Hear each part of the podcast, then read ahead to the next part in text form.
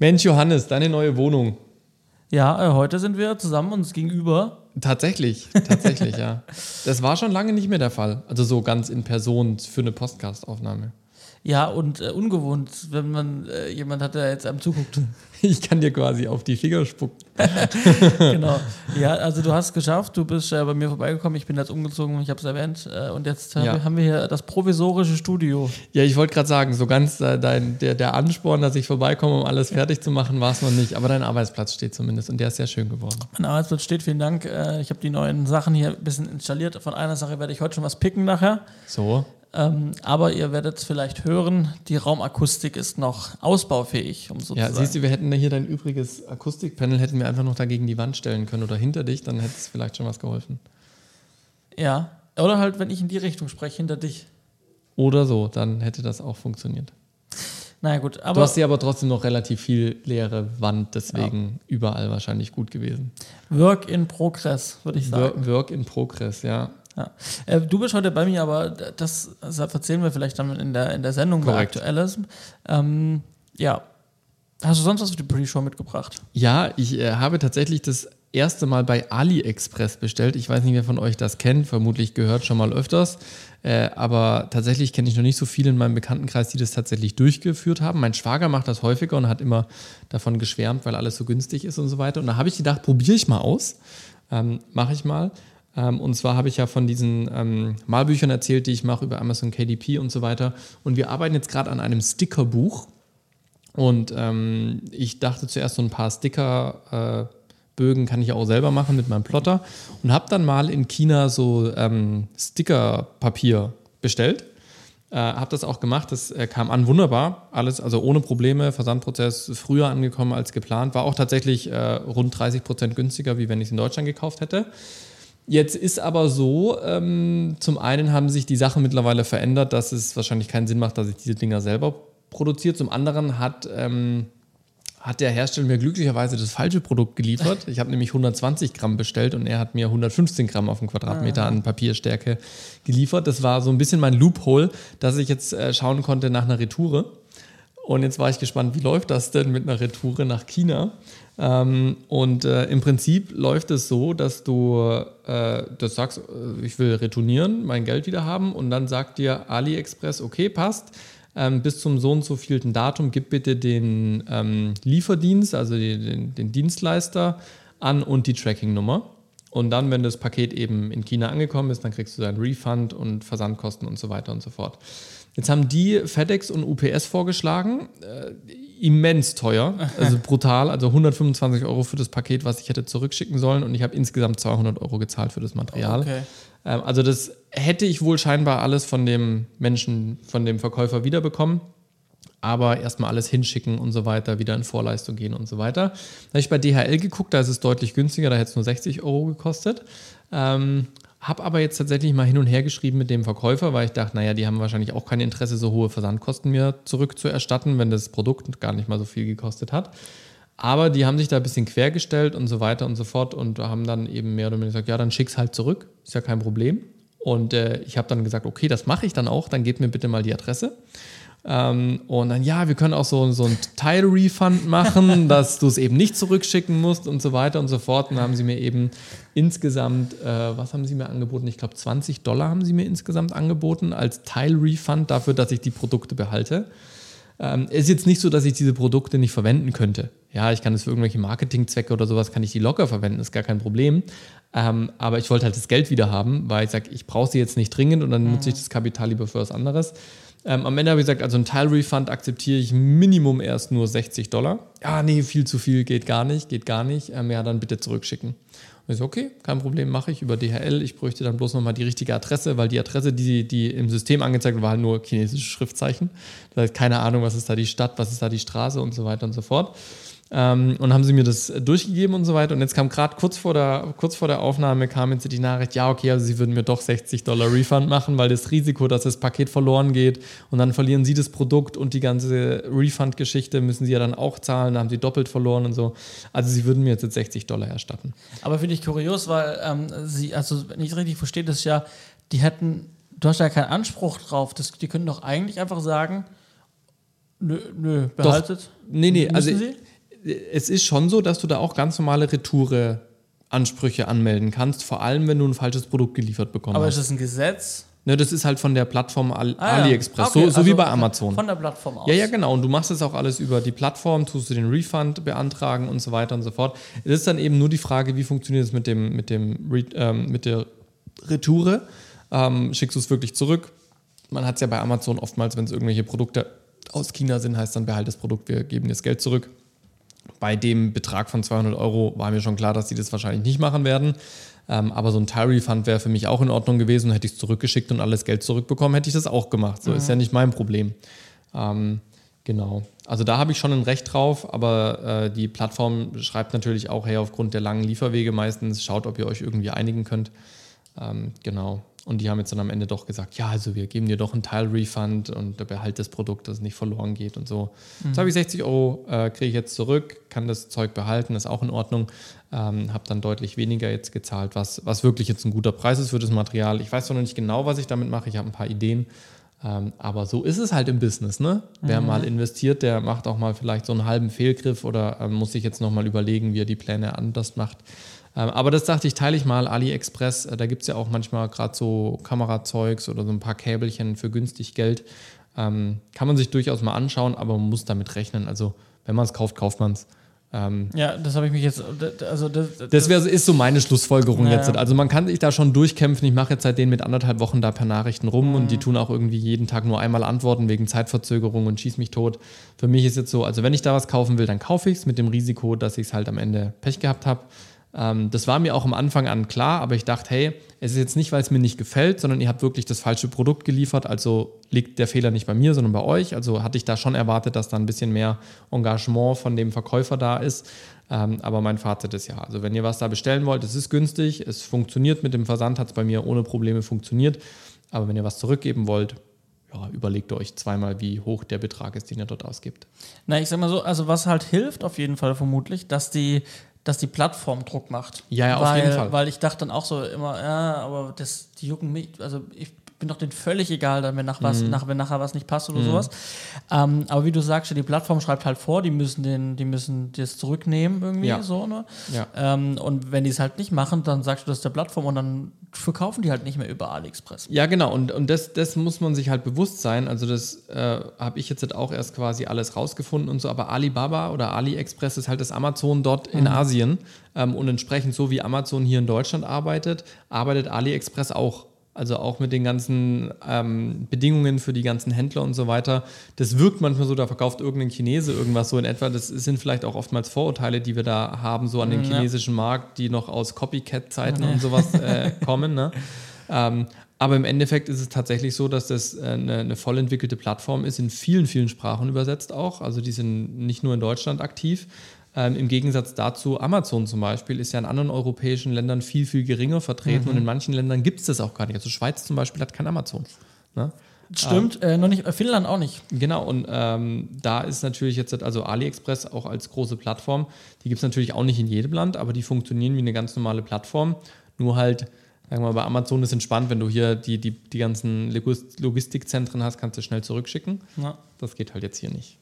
Zumindest nicht so einfach mit viel Aufwand und so weiter. Aber gerade wenn man so Small Business ist und irgendwie was ähm, produzieren möchte, kriegst du da halt wirklich Rohstoffe, äh, sage ich jetzt mal in Anführungsstrichen Rohstoffe, kriegst du da halt schon echt günstig. Wenn mir mal wirklich ganz langweilig ist, dann gucke ich ähm, auf Alibaba äh, und dann gucke ich immer noch so Flugzeugen, äh, äh Riesenschiffe, so Frachtschiffe.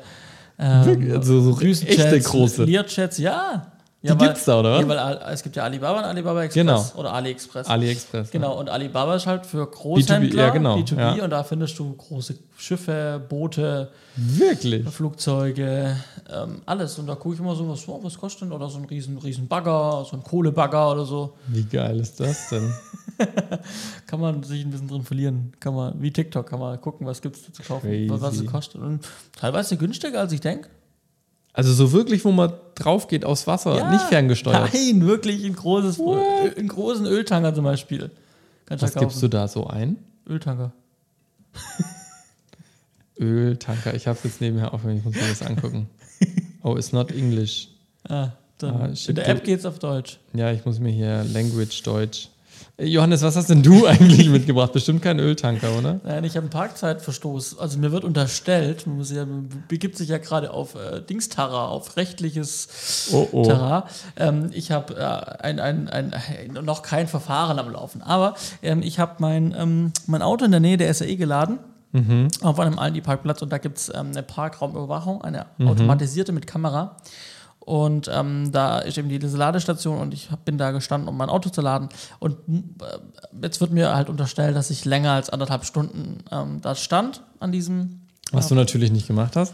Und, und, ähm, und jetzt, jetzt nicht lachen dürfen. und ähm, dann kam, äh, da, genau, dann kam jetzt eben die Post, ähm, dass äh, ich da äh, länger als anderthalb Stunden gestanden wäre und dass das jetzt 30 Euro Vertragsstrafe kostet von dieser privaten Parkraumüberwachung. Und dann habe ich mir gedacht, eventuell stimmt das, dass ich da länger als anderthalb Stunden stand. Ähm, aber ich, es könnte aber auch sein, dass das Auto zwischendurch vielleicht mal weg war. Deswegen hätte ich jetzt gerne, also ich habe mir gedacht, wenn die 30 Euro von mir kriegen, dann sollen sie was dafür tun. Sollen sie dir einen Beweis geben, dass du da auch wirklich so lange gestanden hast? Genau, ich möchte jetzt also erstmal eine lückenlose ähm, Aufzeichnung darüber haben, wie sie mir die bringen, ist egal, Video oder was auch immer. Eine lückenlose Aufzeichnung, Dokumentation darüber, wann ich reingefahren bin und wann ich rausgefahren bin, ohne dass die Gefahr besteht, dass ich zwischendurch mal weggefahren sein könnte. Ähm, das dürfen sie mir aufbereiten und dann habe ich noch nach DSGVO nach äh, einer Datenauskunft äh, über mich gewünscht. Also, was für Daten sie von mir erhoben haben. Mein Mikrofonkabel ist mal wieder am, am, am, am kaputt gehen. Ähm, genau, also äh, ich habe mir dann eine Auskunft nach DSGVO gewünscht. Ähm, und äh, genau, also welche Daten haben sie von mir erhoben, wie lang, zu welchem Zweck und halt so eine 15-Punkt-Liste, Ja. ähm, die sie mir jetzt innerhalb von einem Monat äh, Zukommen lassen zukommen lassen. Ähm, Ist dein gutes Recht. Das darf jeder bei Recht. jedem Unternehmen machen. Genau, und das ist ein Unternehmen und das bringt, eine, bringt dann eine Dienstleistung. Dafür werden sie von mir dann im Zweifel auch mit 30 Euro vergütet. Das ist völlig anständig, was du da tust. Ich weiß nicht, was das Problem sein soll. Ich habe mir auch überlegt, ob ich eine dritte Partei reinbringen soll, weil ähm, diese Ladestation wird von einem, äh, von einem anderen Anbieter betrieben. Also weder vom Aldi noch von dieser Parkfirma Ja. noch von mir, sondern von einer eigentlich vierten Partei, von einem, also jemand anderes betreibt diese Anlage. Ja. Und ich weiß nicht, ob dieser Betreiber weiß, dass man, dass es da eine Parkzeitbegrenzung gibt auf diesem Parkplatz. Und ich ähm, würde gerne länger da stehen als anderthalb Stunden, um mein Auto wirklich voll zu machen und länger Geld an der Lade Ladesäule liegen zu lassen. Ähm, jetzt die Frage, weiß dieser Betreiber der Ladestation, dass die Leute da jetzt weniger, Abkassiert werden. äh, Ja. also dass die Leute da kürzer laden, weil sie nur kürzer stehen dürfen. Aber ich mache jetzt erstmal das eine. Aber das ist, das ist, es ist äh, ein, ein solides Argument. Das müsste man mal dem Parkplatz E-Ladenbetreiber, E-Ladesäulenbetreiber mal äh, sagen. ja, auf jeden Fall, äh, mir wurde gesagt, ein großer Allmann-Move. Wurde dir gesagt oder haben sie dir geantwortet? Nein, nein, äh, jemand anderes hat zu mir gesagt. Äh, Ja, es ist schon- Typisch Allmann. Ja, es ist ja, aber auch dein gutes Recht. Also, ich meine. Ja, diese Parkraumüberwachung, mit denen habe ich auch schon ein, zweimal Bekanntschaft gemacht. Ich mag die auch nicht. Ja, nun gut. Ja, aber ich würde sagen, wir fangen an, oder? So ist es.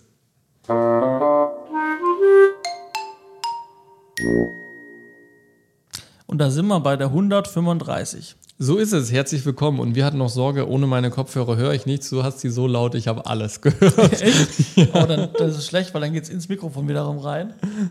Dann kannst, du- kannst du es einfach ein bisschen leiser drehen. Aber alles wunderbar. gedreht. Herzlich willkommen zu 135. Wie letztes Mal angekündigt, das ist unsere äh, Jubiläumssendung zum sechsten Jahr.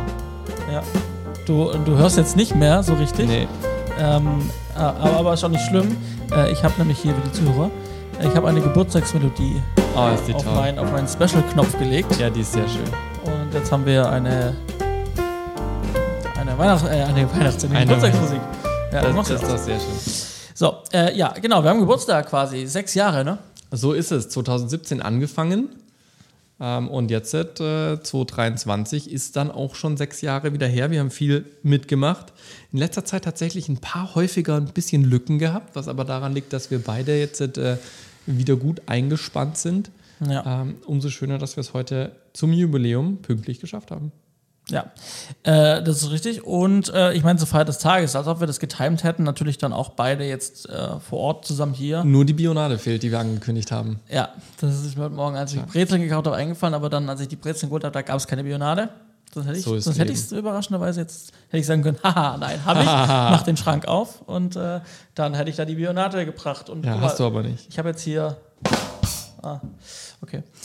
Ja, auf jeden Fall äh, würde ich sagen, fangen wir an, weil wir keine Zeit verlieren, weil du musst noch weiter heute. Du hast noch Termine. Korrekt, Und so die ist Zeit es. ist schon vorangeschritten, ne? Eigentlich schon in einer halben Stunde sollte ich spätestens losfahren. Ja, krass. Aber der Termin ist erst morgen, noch nicht heute. Ich habe nur ein bisschen Fahrt noch vor mir. Für mich geht es nämlich an den Starnberger See.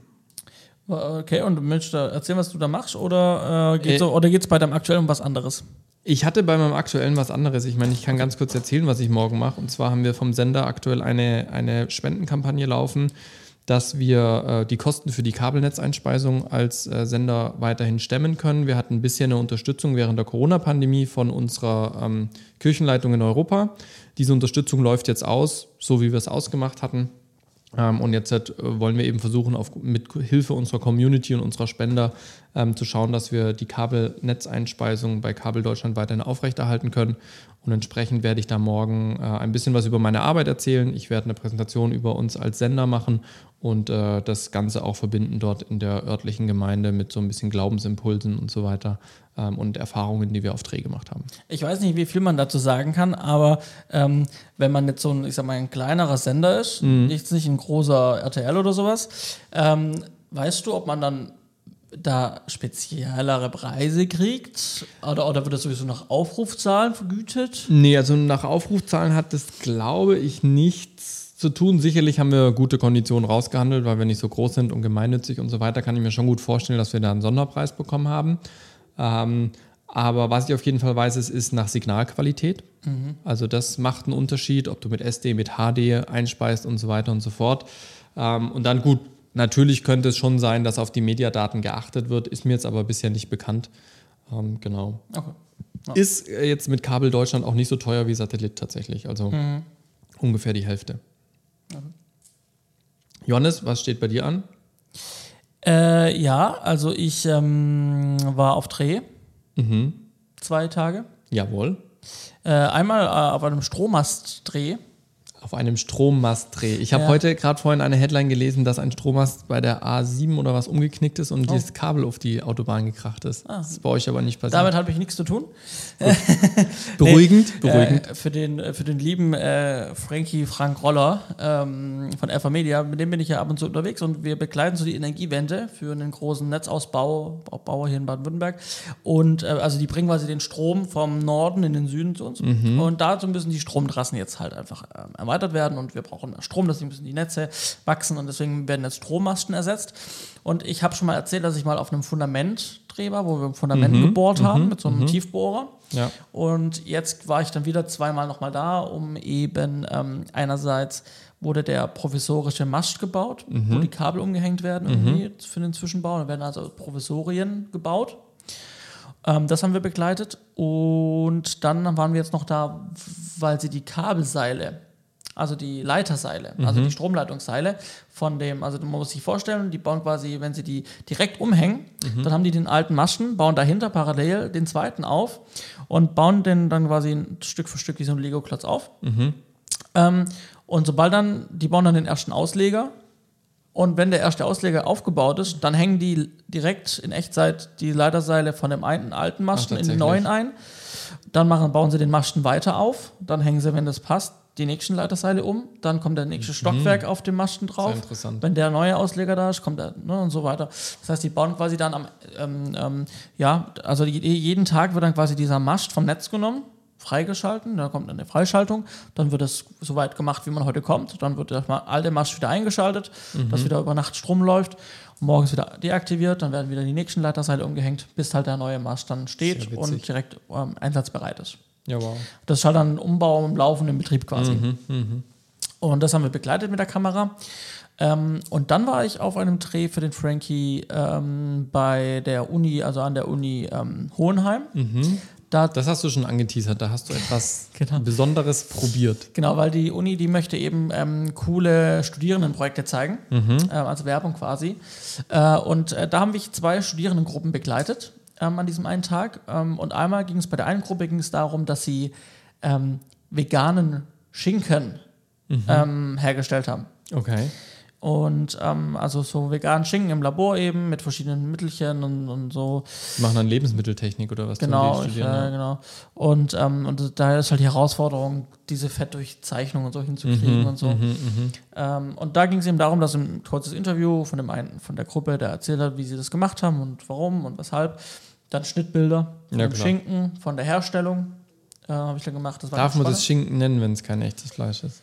Ja, also es heißt, also ähm, ähm, der Film heißt ähm, Ham Without Oink.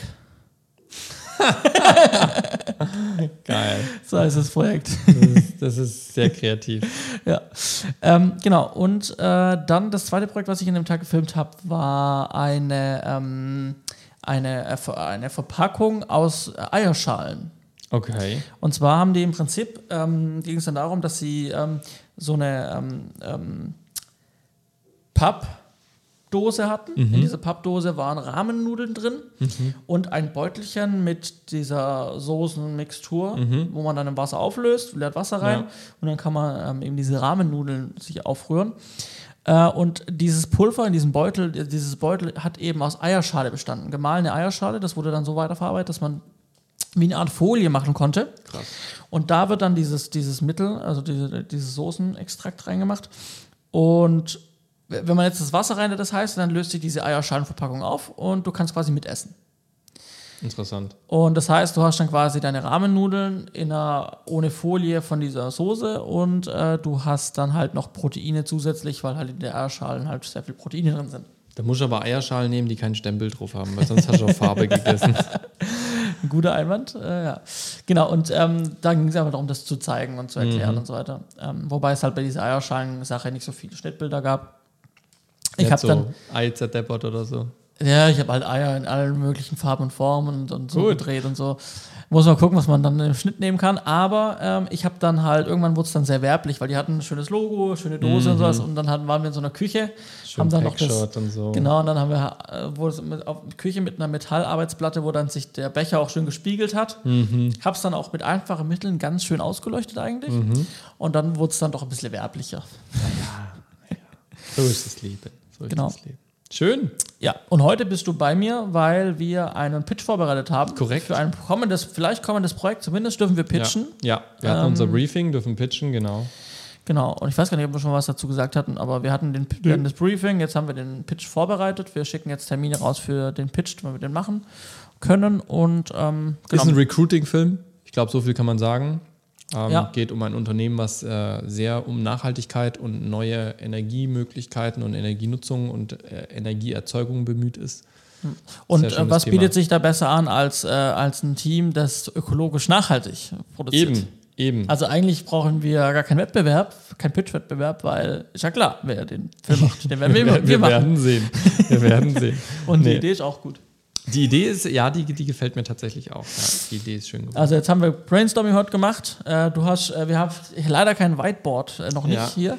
Du hast dann mein Fenster beansprucht. Ja, ich habe ganz professionell kariertes Blockpapier mit Malerkrepp an die Scheibe geklebt und daraus mir ein Whiteboard gemalt.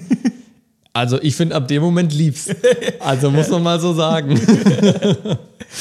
Ja, ich habe es dann digital verschriftlicht noch. Genau, ja, wir hatten es äh, vorhin drum, wo ich sage, ich bin, in diesem Punkt bin ich einfach digital nicht mitgekommen, so digitale Whiteboards. Vielleicht habe ich auch einfach nicht die richtigen Tools mit Tablets zum Malen oder sowas, aber ich bin da absolut ein Typ, der gerne haptisch einen Stift in der Hand hält und irgendwie was aufschreibt, was durchstreichen kann und so. Nee, ist richtig. Also ich, ich, ich bin ja auch, ich mag ja auch Whiteboards und, Mhm. und mache da, Gedanken hin.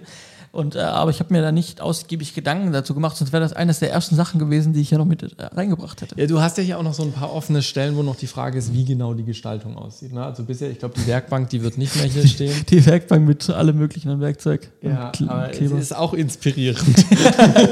Das Ganze ist hier halt wirklich so handmade. Also wir sind wirklich in der, der, der Filmfabrik. So kann man sagen. So Ja, kann man wir sagen. haben sogar einen Akkuschrauber und Bohrer hier, Schlag, Schlagbohrmaschine. Ja, und wir haben auch äh, eine Zug- und Kappsäge. ja, ja hab Ich sehe, da ist jemand vom Fach. Habe ich gelernt. Habe ich gelernt, habe ich gelernt. Ja, ja. Und andere Sachen mit ähm, dunkel-türkisen Koffern und rote Schrift. Die teuren Geräte von meinem Bruder. So. Ähm, Genau, ja, erzähl doch du ein bisschen was. Ja, ich, mir ist vorhin aufgefallen, ich habe an dich weitergeleitet, ja, ohne selber zu Ich war dann kurz verwirrt, aber ich dachte, ich mache da weiter. In dem Moment merkte ich auch, warum ist denn der Johannes äh, so äh, verwirrt und dann merkte ich, ja, ich habe einfach gar nicht erzählt, was ich zu tun hatte. ähm, ich habe äh, die eine Sache, die ist relativ schnell erklärt, ich habe wieder äh, in den letzten Wochen viel UGC gemacht, also viel Content Creation für Unternehmen, habe da bestimmt jetzt auch wieder acht bis zehn Videos gemacht, habe jetzt gerade Rückmeldungen bekommen für die neuen Skripte, die ich am Sonntag bzw. am Montag produzieren werde. Viel Solar tatsächlich aktuell, auch mit einer großen Firma zusammengearbeitet oder der Agentur von einer großen Firma, die sicherlich viele von euch schon gehört haben. Ähm, und das ist ganz unterschiedlich, also vom, vom ähm, Solar-Investment, also wirklich im großen Stil, über ähm, einfach nur Education, warum ist zum Beispiel ein Balkonkraftwerk cool, bis hin zum äh, Montagedienstleister, der die PV-Anlagen verkauft und dann montiert, habe ich ganz unterschiedliche Zielgruppen jetzt bedient und auch unterschiedliche Kunden gehabt. Das war, was war äh, an sich ganz cool. Und die große Sache, die hatte ich ja auch schon letzte Woche, äh, letztes Mal schon angekündigt. Wir waren auf Kongress mit einem äh, komplett neuen Multicam-System. Vier Kameras von Blackmagic haben wir da zusammengestellt mit einer vollen Regie. Ähm, am Schreibtisch geplant, äh, bestellt und dann an einem Testtag mal aufgebaut, getestet und jetzt vier Tage im Dauereinsatz gehabt. Und es lief. Und es lief. Äh, alles, was wir tun konnten, lief. Ähm, heißt, wir hatten schon so ein, zwei ähm, Problemchen, die aber nicht auf äh, eine Fehlplanung oder sowas zurückzuführen bin. Da bin ich sehr glücklich und sehr dankbar dafür, dass das alles soweit geklappt hat. Sondern ähm, wir haben tatsächlich noch ein bisschen, glaube ich, Kommunikationsprobleme zwischen einzelnen Geräten, die mit unterschiedlichen Firmware-Versionen okay. äh, zu tun haben ähm, und auch noch irgendwelche aktuell ganz schwammig greifbare ähm, Fehlerquellen.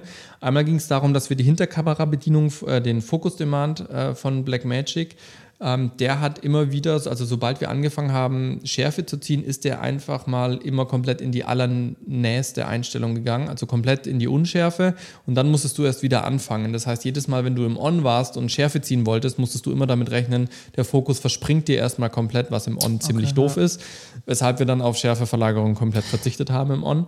Ähm, und das andere war, wo wir auch noch nicht ganz dahinter gekommen sind, ähm, wir hatten Blendensprünge bei den Kameras.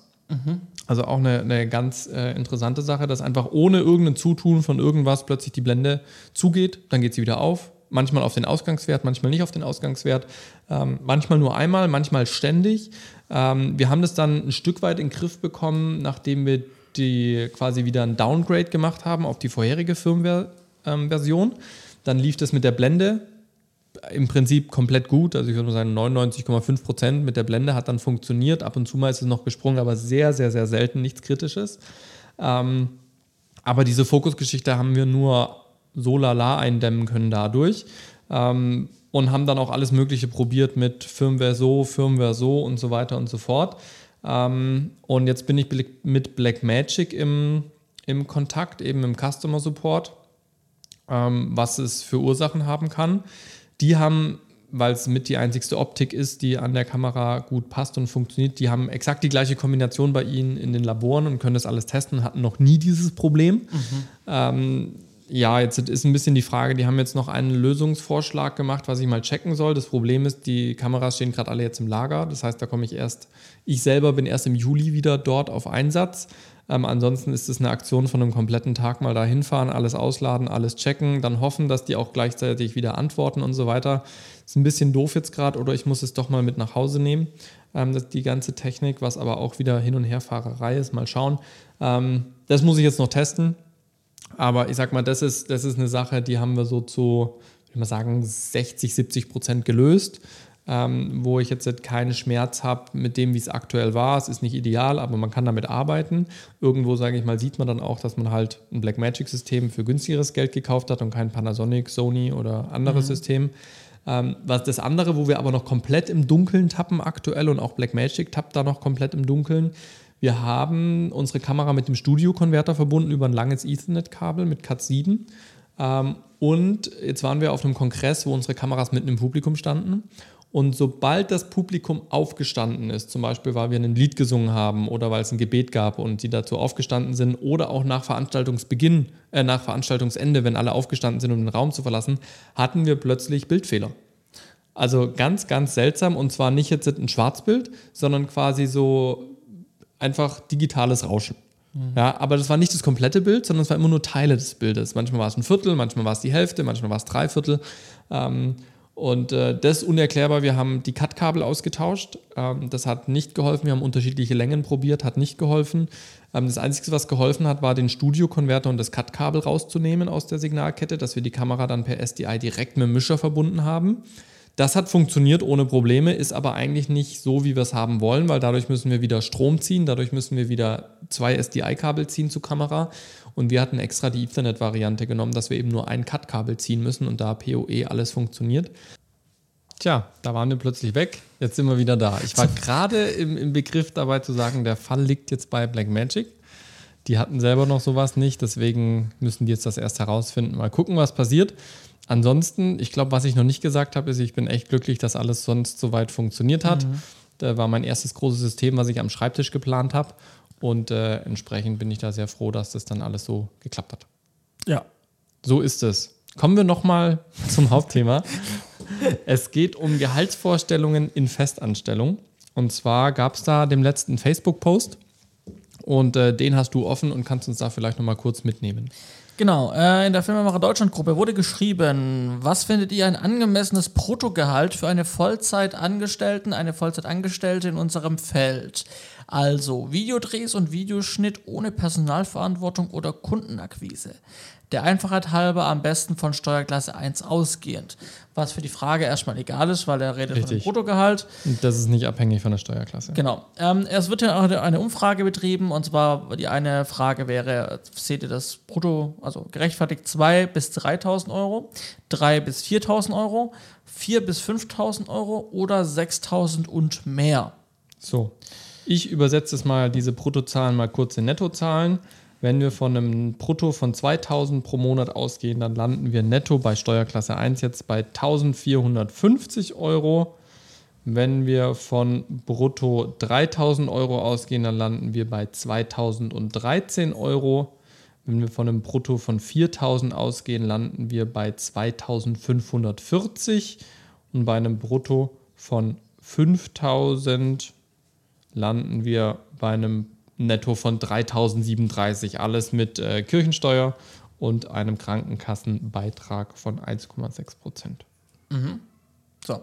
So viel mal dazu. Genau, und jetzt ist halt die Frage, ähm, wo auch die Leute teilgenommen haben, also die, die, die Leute haben halt abgestimmt dann, genau. wie sie das sehen. Und ähm, der größte Teil äh, der Teilnehmenden hat, ge hat geklickt 4.000 bis 5.000 Euro.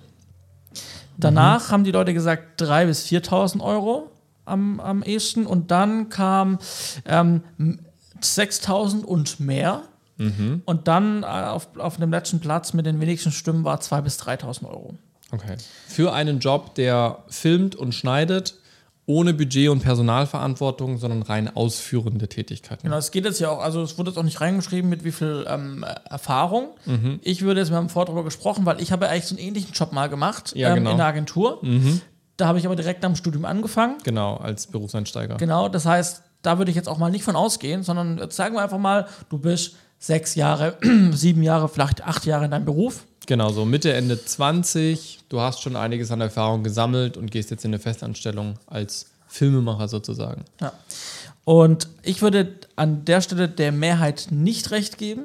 Also ich würde nicht sagen 4.000 bis 5.000 Euro, auch mhm. wenn es schön ist und ich es jedem gönne. so. Ja. Ähm, aber ich sage, dass ich diesen Job irgendwo bei zwischen 3.000 bis 4.000 Euro einordnen würde. Ja, also wir müssen ja hier auch Faktoren beachten, die, sage ich mal, jeder Job so mit sich bringt. Hier geht es jetzt hier werden äh, ganz bewusst die Faktoren Verantwortung für Budget und Personal ausgeschlossen in dem Moment, was ja meistens immer noch mal in Bezug auf Gehalt steigernde Faktoren sind, ist Verantwortungslage. Ähm, was wir aber ja trotzdem nicht ausschließen dürfen, sind Rechte, die generiert werden, die vielleicht auch in so einem Beruf mehr generiert werden, wie wenn ich jetzt ein einfacher Bankangestellter bin. Ja, also Urheberrechte, die generiert werden, Ideenrechte, wenn ich irgendwelche Konzepte entwerfe. Ähm, das auch nochmal da so als, als ähm, äh, Seitnote oder wie nennt man das? Fußnote. Fußnote. Äh, von, von mir. Ähm, ich bin da aber prinzipiell bei dir. Ich würde auch so einen Job eher bei 3.000 bis 4.000 brutto einstufen, auch wenn ich gerne mehr machen, also mehr dem beimessen würde.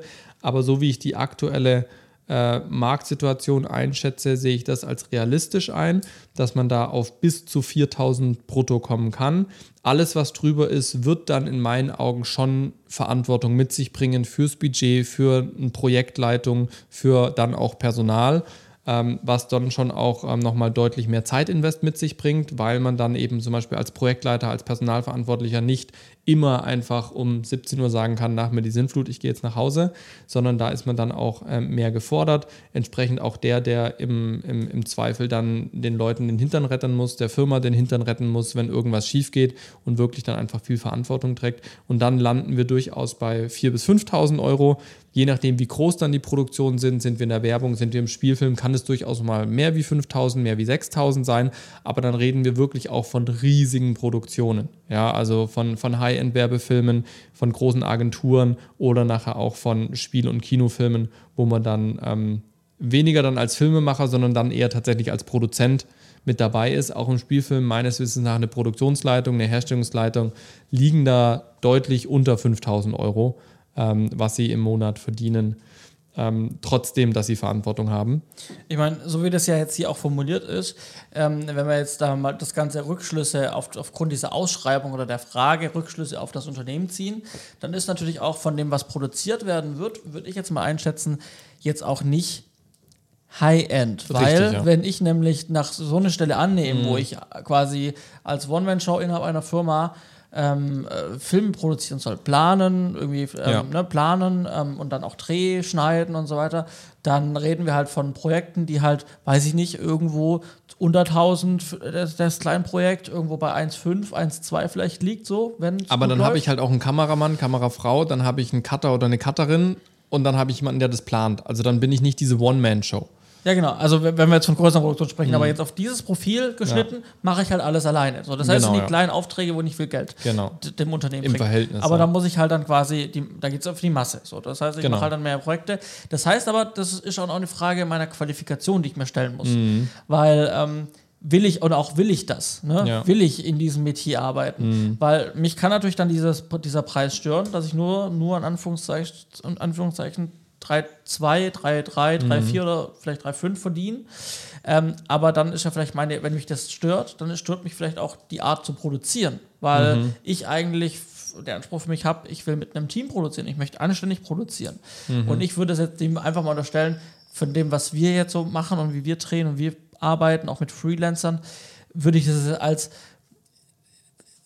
also als ja, ich sag mal in Anführungszeichen nicht anständig. Aber ich bin äh, mir auch nicht sicher, ob bei den großen Agenturen wie oder Filmproduktionsfirmen, wie zum Beispiel jetzt Schokolade oder sonst irgendwas, die ja in Stuttgart sitzen, ob da ein Cutter wirklich mehr als 4000 Euro brutto verdient. Naja, aber dann ist er halt Cutter. So, ähm, das ist halt eine, eine Rolle. Auch da gibt es dann nochmal spezielle Qualifikationen. Mhm. Aber er macht dann halt nicht die Produktion für die Produktion und er macht nicht die Finanzplanung und er macht nicht ja, ja, die Kamera, sondern ja, er macht diesen einen Job. Natürlich. Und, da, und dafür gibt da gibt's ja dann auch klare, klare, ähm, klare Richtwerte. Und äh, es gibt ja dann einen Anspruch von einer größeren Produktion, mhm. die auch mehr Geld haben am Ende, ähm, dass da halt dann ein ganz bestimmter Cutter sitzt und das Projekt schneidet. Ja, genau, aber worauf ich hinaus wollte mit dem, der verdient dann vielleicht, also in meinen Augen glaube ich trotzdem nicht wirklich viel mehr wie 4000 Euro brutto, ist einfach dieses, selbst wenn du nicht diese One-Man-Show bist, sondern spezialisiert bist und du bist jetzt nicht unbedingt der krasseste Kameramann oder Regisseur, ja. weiß ich nicht, ob du viele Chancen hast in diesem Verantwortungsbereich, wo du jetzt äh, als Facebook-Post-Schreiber oder Schreiberin ähm, das die, diese Frage gestellt habe, ob du wirklich da Chancen hast, über diese 4000 brutto arg viel weiter rauszukommen. Weil für mich eben dieser Faktor dann Verantwortung ähm, das größere Zugpferd ist als die Expertise in der Festanstellung. Weil mhm. man muss, muss auch sagen, wenn ich jetzt so ein krasser Experte bin im Schnitt, so ein krasser Kameramann bin, so ein krasser Color Grader bin, ist die Frage, bin ich angestellt mhm. oder bin ich Freiberufler? Klar. Ja, weil also meine Strategie jetzt als Freelancer oder, oder als Filmemacher, wenn ich so ein krasser Experte bin, dann lasse ich mich für die richtig guten Projekte von verschiedenen Firmen einkaufen und ja. mache damit wesentlich mehr Profit und kann meine Expertise wesentlich mehr ausspielen, ja. wie wenn ich mich jetzt bei einer Firma anstellen lasse, wo ich im Zweifel nachher irgendwie ein und dieselbe Schoße jeden Tag mache. Das würde mich als Experte auch nicht so herausfordern. Ja? Mhm. Das gibt es natürlich, keine Frage, Ähm, aber dann sind wir, glaube ich, auch nicht in diesem klassischen Anstellungsverhältnis, nee. wenn ich so ein krasser Experte bin. Sondern wir reden hier jetzt, sage ich mal, von dem guten Cutter, von einem guten Color Grader. Kameraleute sind selten angestellt, muss man auch mal sagen. Wenn dann eher im News-Bereich sind Leute angestellt äh, an, an, der Kamera.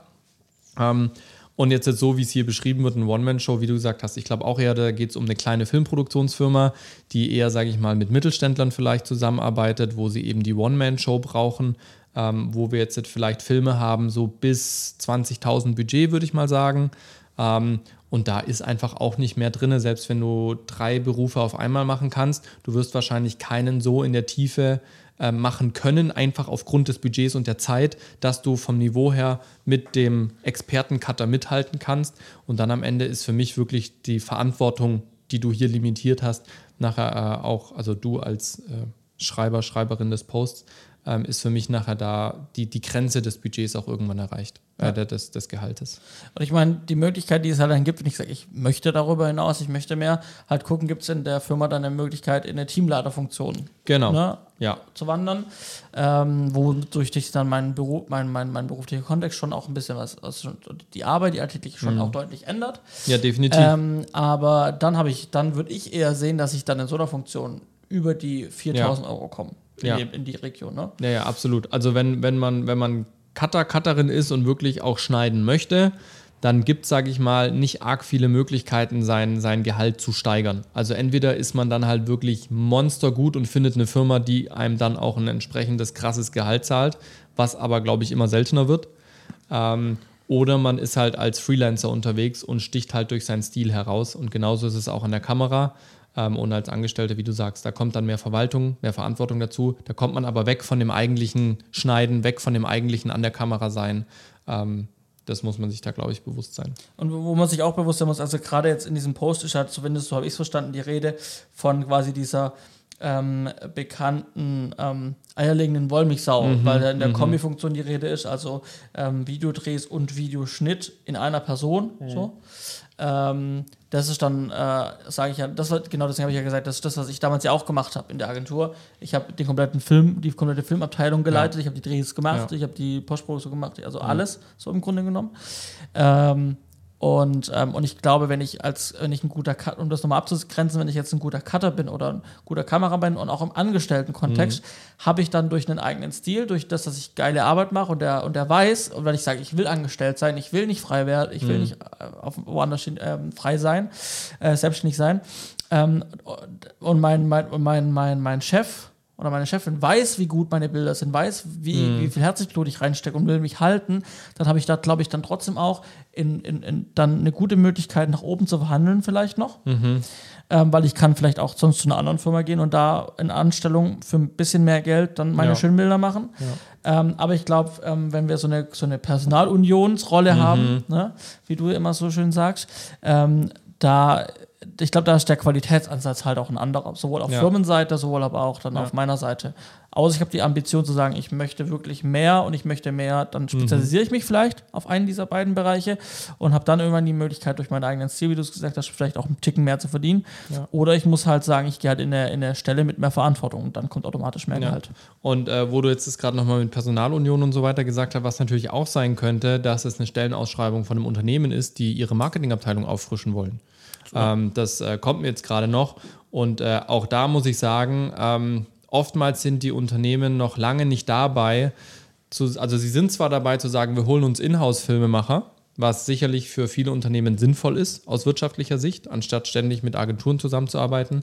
Aber die sind trotzdem äh, eher auf dem Ding, naja, also der Filmemacher, der arbeitet doch auch nur im Marketing mit wie der Texter oder der Redakteur ähm, und wird dann auch, sag ich mal, finanziell auf die gleiche Ebene gestellt, weil auch, sag ich mal, der Anspruch oftmals in einer, in, in einer internen Marketingabteilung, wenn ich jetzt zum Beispiel an einen unserer Kunden denke, ähm, wo wir früher einige Referenzfilme gemacht haben, bei den Zahnarztpraxen, ähm, die haben ihre Marketingabteilung aufgestockt.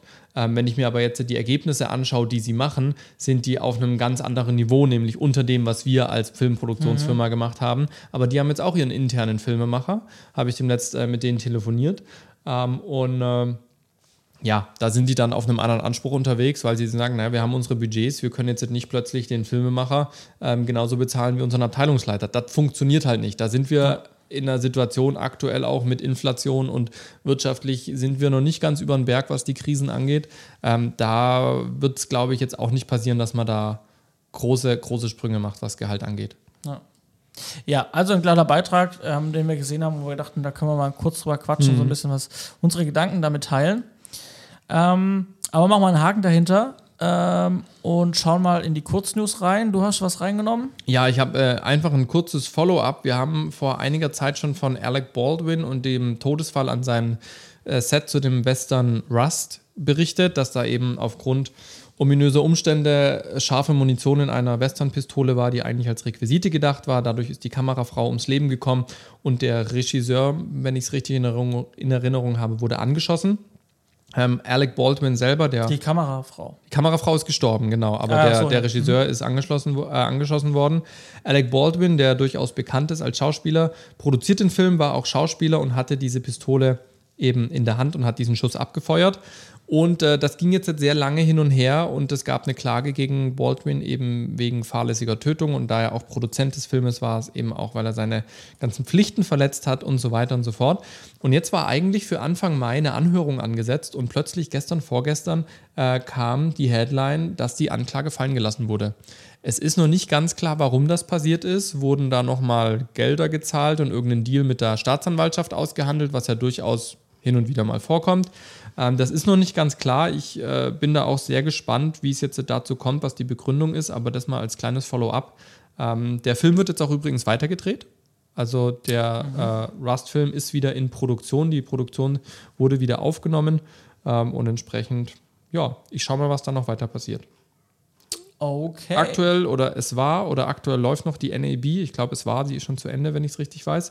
Ähm, da wurden ein paar neue Sachen vorgestellt. Johannes, du hast zwei Sachen mitgebracht.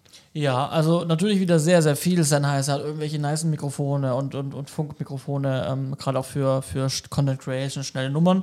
Ähm, gute Sachen. Äh, Ari hat neue Filter. Also sehr viel Dinge. Ähm, aber wir wollen uns da nicht zu sehr vertiefen. Ähm, wir haben da jetzt mal eine Sache mitgebracht und zwar ähm, DJI hat die Inspire 3 mhm. veröffentlicht. Mhm. Ähm, sehr cool die Kamera unten dran, die neue, die äh, 9er, die X9 glaube ich. Die hat einen Vollformatsensor. Schick. Ähm, ich kann DJI eigene Objektive dran packen, also die D-Mount-Objektive. Mhm. Ähm, ansonsten ähm, haben wir ein RTK-Modul drin, was bedeutet, dass wir Zement, äh, Zement genau, Zement, schön, ja. Zentimeter genau ähm, die Position lokalisieren können. Mhm. Ähm, ich kann äh, genau, in, drin verbaut ist auch dementsprechend eine SSD, um ähm, die 8K-Aufnahmen, mhm. die die Kamera machen kann. Mhm. Also, Und die, die speichert auf SD. SSD. SSD. Okay, SSD, genau. Okay. Ähm, ansonsten haben wir wieder eine, ähm, eine FPV-Kamera vorne für den Piloten, mhm. dass er immer nach vorne gucken kann mhm. und weiß, was geht ab. Und die zweite Kamera lässt sich eben über den zweiten Operator steuern. Wir können aber die Kamera und Drohne insgesamt auch im Dreier-Set, also der Dreier-Kombination mhm. bedienen. Ähm, 8K-Kamera habe ich gesagt, äh, hat ein neues Design. Man muss sagen, die letzte, die Inspire 2, kam 2016 auf den Markt. Ja, die ist jetzt schon eine Weile alt, ne? Das, das sind dann sieben Jahre. Ja, dementsprechend haben wir hier jetzt auch wirklich eine kom komplett von Grund auf erneuerte Drohne bekommen. Also wurde komplett neu gedacht auch. Wir haben natürlich auch in alle Richtungen wieder Sensoren. Mhm. Ähm, die Drohne kann sich auch leicht ähm, im Flug aufstellen, das heißt den hinteren Teil runternehmen, den vorderen mhm. Teil hoch und dann kann ich ähm, sehr gute Aufwärtsflüge auch machen. Mhm. Ähm, also da verlinke ich die DJI-Webseite, weil da gibt es nämlich ganz gutes Referenzmaterial. Gerade bei so einem Verfolgungsflug mit einem Fahrstuhl gibt es dann eine ganz mhm, gute. Spannend. Und ich kann eben halt Wegpunkte sehr genau markieren. Ähm, das heißt, ähm, ich kann quasi, da haben sie auch ein sehr gutes Filmbeispiel gebracht ähm, wo sie dann quasi anstatt einen Kran halt wirklich nur die Drohne eingesetzt haben. Mhm.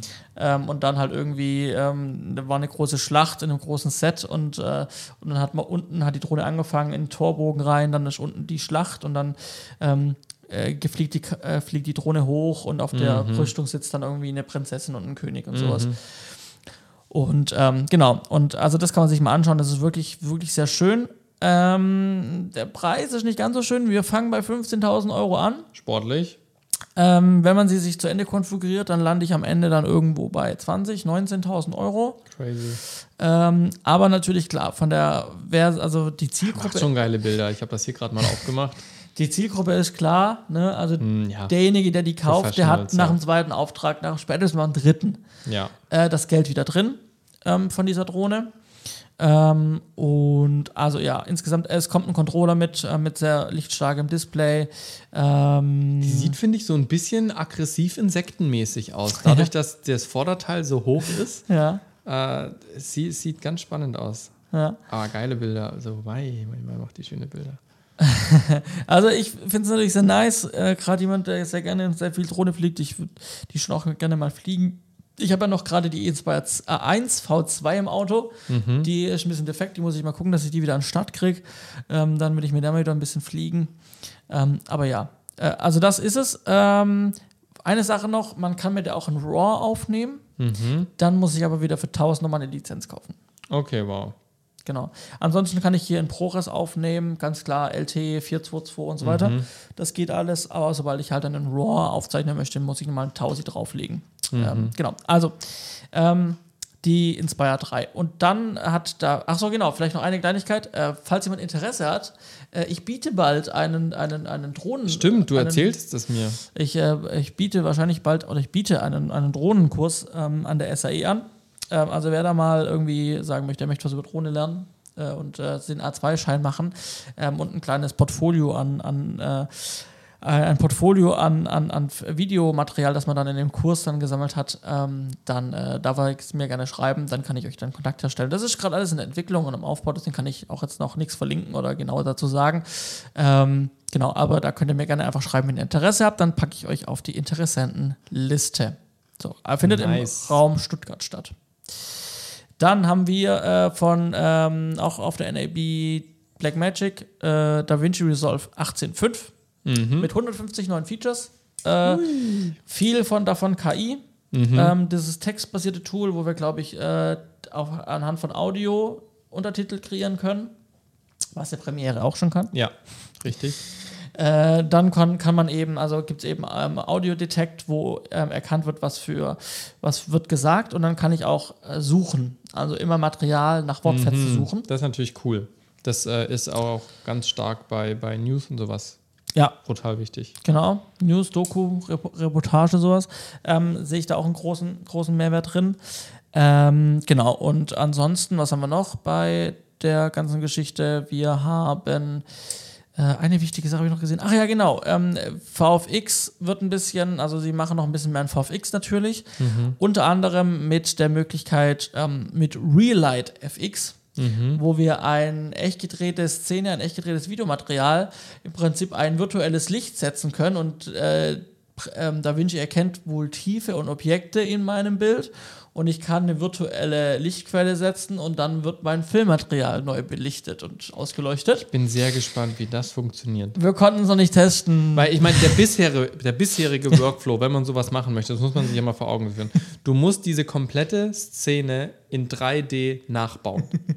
Dann musst du das Ganze mit einer Textur beschaffen und dann musst du da virtuell ein neues Licht setzen und dann aber wieder Transparenzen einarbeiten, dass nur der Lichtschein dann quasi auf deine Objekte fällt. Das ist ein brutal aufwendiger äh, Workflow. Wir haben den mal im Studio nicht durchgespielt, sondern durchgesprochen. Okay. Äh, und das ist wirklich brutal. Ja, das ist wirklich mordsaufwendig, wenn du da nachträglich noch was, noch was ändern möchtest. Ähm, deswegen, ich bin sehr gespannt, wie gut das nachher tatsächlich aussieht. Und zwar nicht das Demo-Material von Blackmagic, sondern äh, so mal Real-Life-Tests. Ja, also ich bin sehr gespannt, was da rauskommt und ich werde mir Videos angucken. Äh, man kann jetzt schon die Beta-Version laden und kann es probieren. So. Ähm, dadurch, dass Premiere äh, DaVinci mein, mein, mein Hauptschnittprogramm ist, werde ich nicht äh, mein Produktivsystem auf die Beta wechseln. ja, nicht so. Äh, ich werde es nicht probieren, ähm, aber vielleicht dann, wenn ich up, äh, update und ähm, ich bin auch auf 17. DaVinci Resolve 17 bin ich noch. so. Na, bin ich mehr up to date. Nun gut, äh, ja, dann würde ich doch sagen, machen wir den Sack zu, oder? Ja, machen wir den Sack heute zu. Dann komme ich nach Bayern und ihr hattet eine schöne, knackige Folge. Wir haben noch Picks dabei. Johannes, Äh, okay, ich habe ein Webcam-Stativ für den Schreibtisch es steht hier rechts vor mir. von, von Newer. Ich meine, du kannst ja, ich habe ja den, ich habe es ja gekauft, ich muss es ja schön reden. Ähm, aber an sich, was sozusagen, also findest du es sinnvoll? Äh, es, es, macht auf jeden Fall einen sehr äh, imposanten äh, Eindruck hier an deinem Tisch und sieht sehr professionell aus.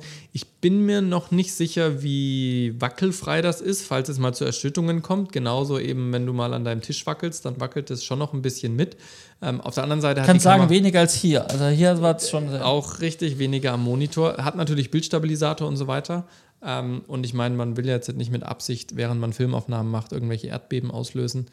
Deswegen, aber so von der Verarbeitung her macht es einen guten Eindruck. Äh, geht sogar noch höher, als du es jetzt hier hast. Also ja, ich habe es gar nicht wirklich ist, ausgefahren. Das ist äh, schon nicht schlecht.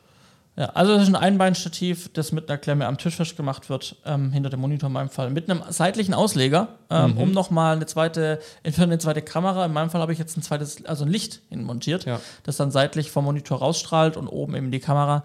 Ähm, genau, also ein qualitativ hochwertiges Einbeinstativ mit äh, Tischklemme. Ich muss jetzt mal ganz kurz gucken, der Ehrlichkeit halber. Ich weiß nämlich gar nicht mehr, was es gekostet hat. Ähm, Geld. Geld. Ähm, das war, glaube ich, auch nicht so billig. Irgendwas mit 50 Euro würde ich tippen. Äh, wo sind wir hier? Wir haben bezahlt für dieses wunderschöne Stück Produkt. Haben wir bezahlt? Haben wir bezahlt? 55,99, 56 Euro. Siehst du mal. Habe ich euch verlinkt, falls ihr sagt, ihr braucht auch was für eure Kamera am, am Webcam, am Schreibtisch. Dann äh, hier eine Empfehlung. Sehr schön. Ich habe euch äh, auch heute was mitgebracht und zwar etwas, was wir auf dem Kongress getestet haben, beziehungsweise ja, wir haben es zur Verfügung gestellt bekommen, haben es getestet, für gut befunden, werden es behalten. Und zwar ein optisches 30 Meter HDMI-Kabel, sprich Glasfaser für HDMI, mal ganz einfach übersetzt. Ähm, und zwar vom Hersteller Kabel direkt kostet ein bisschen mehr wie 56 Euro, nämlich knapp über 100 Euro. Aber da hatte ich jetzt das Gefühl, wirklich zuverlässig, stabiles Signal über eine lange Strecke per HDMI zu bekommen. Wofür haben wir das genutzt? Und zwar, ähm, wir auf dem Kongress haben das dafür genutzt, dass wir, wir hatten zwei Monitore auf der Bühne für den Sprecher, wo er einmal seine Präsentation gesehen hat, einmal hat er einen Countdown laufen, wie lange Redezeit er noch hat. Und das haben wir dann über die 30 Meter optisches HDMI-Kabel zu uns in die Regie nach hinten gebracht ähm, und haben dann quasi nur einmal hinten adaptieren müssen, nämlich von HDMI auf SDI, beziehungsweise andersherum, je nachdem, wie wir das Signal geschickt haben. Ähm, und äh, das war eigentlich so ganz cool, weil sonst hätten wir bei unserem Smart Hub einmal von SDI auf, HD, äh, auf, äh, von SDI alles auf die Bühne legen müssen. Dann hätten wir auf der Bühne nochmal einen Konverter gebraucht und so weiter und so fort. Ähm, und da noch mehr Strom gebraucht. Und so hatten wir es auf der Bühne schön aufgeräumt mit dem langen HDMI-Kabel. Einfach die Leine gezogen und dann lief das wirklich sehr, sehr zuverlässig durch, äh, ohne, ohne Probleme. Kann das ich verhält sich wie ein normales HDMI-Kabel. Ja, genau. genau. Das ist halt schon krass. Es ist, es ist wirklich cool. Ich habe es nicht geglaubt. 100 Metern gibt es sogar. Ja, und, und das Kabel ist super dünn. Also es ja. ist, ist wirklich dünnes Kabel. Der Konverter steckt quasi im Stecker mit drin. Der Stecker ist ein bisschen größer. Ähm, aber ist wirklich ein absolut zuverlässiges äh, Kabel. Wir haben es mit 30 Meter getestet äh, auf drei Strecken. Also wir hatten zwei Hinkanäle, einen Rückkanal sozusagen. Aber gemacht. es geht auch nur, das geht es, ist richtig, es geht nur in eine Richtung. Naja, HDMI ist immer bidirektional. Genau aber du kannst natürlich jetzt nicht an beide Seiten beides anschließen. Also ja. wir hatten zwei Hin-Kanäle für zwei Monitore, also zwei Kabel gezogen für Hin-Kanal mhm. und dann hatten wir noch einmal einen Rückkanal, dass man auf der Bühne auch einen Laptop anschließen konnte und das Signal vom Laptop in der Regie landet. Also wir haben drei Strippen direkt nebeneinander gezogen und alle drei ohne Probleme äh, gelaufen über den kompletten Kongress weg. 4K 120 Hertz, 8K ja. 60 Hertz. Ja. Das ist äh, tatsächlich äh, auch gut. Ja, ich war am Anfang skeptisch, aber funktioniert wirklich gut. Ja. Ich habe es euch verlinkt. Ja. Vielleicht hat der ein oder andere ja Bedarf. Gerade bei den äh, AT-Mini-Mischern, wenn man da die älteren Versionen mit ähm, HDMI hat, sind die natürlich super praktisch. Gut, dann würde man sagen, machen wir jetzt wirklich den Sack zu, dass du nach Bayern kommst. Jawohl, ja. Wir wünschen euch einen schönen guten Morgen, Mittag oder Abend. Habe die Ehre. Vielen Dank. Bis zum Abend. nächsten Mal. Ciao, ciao.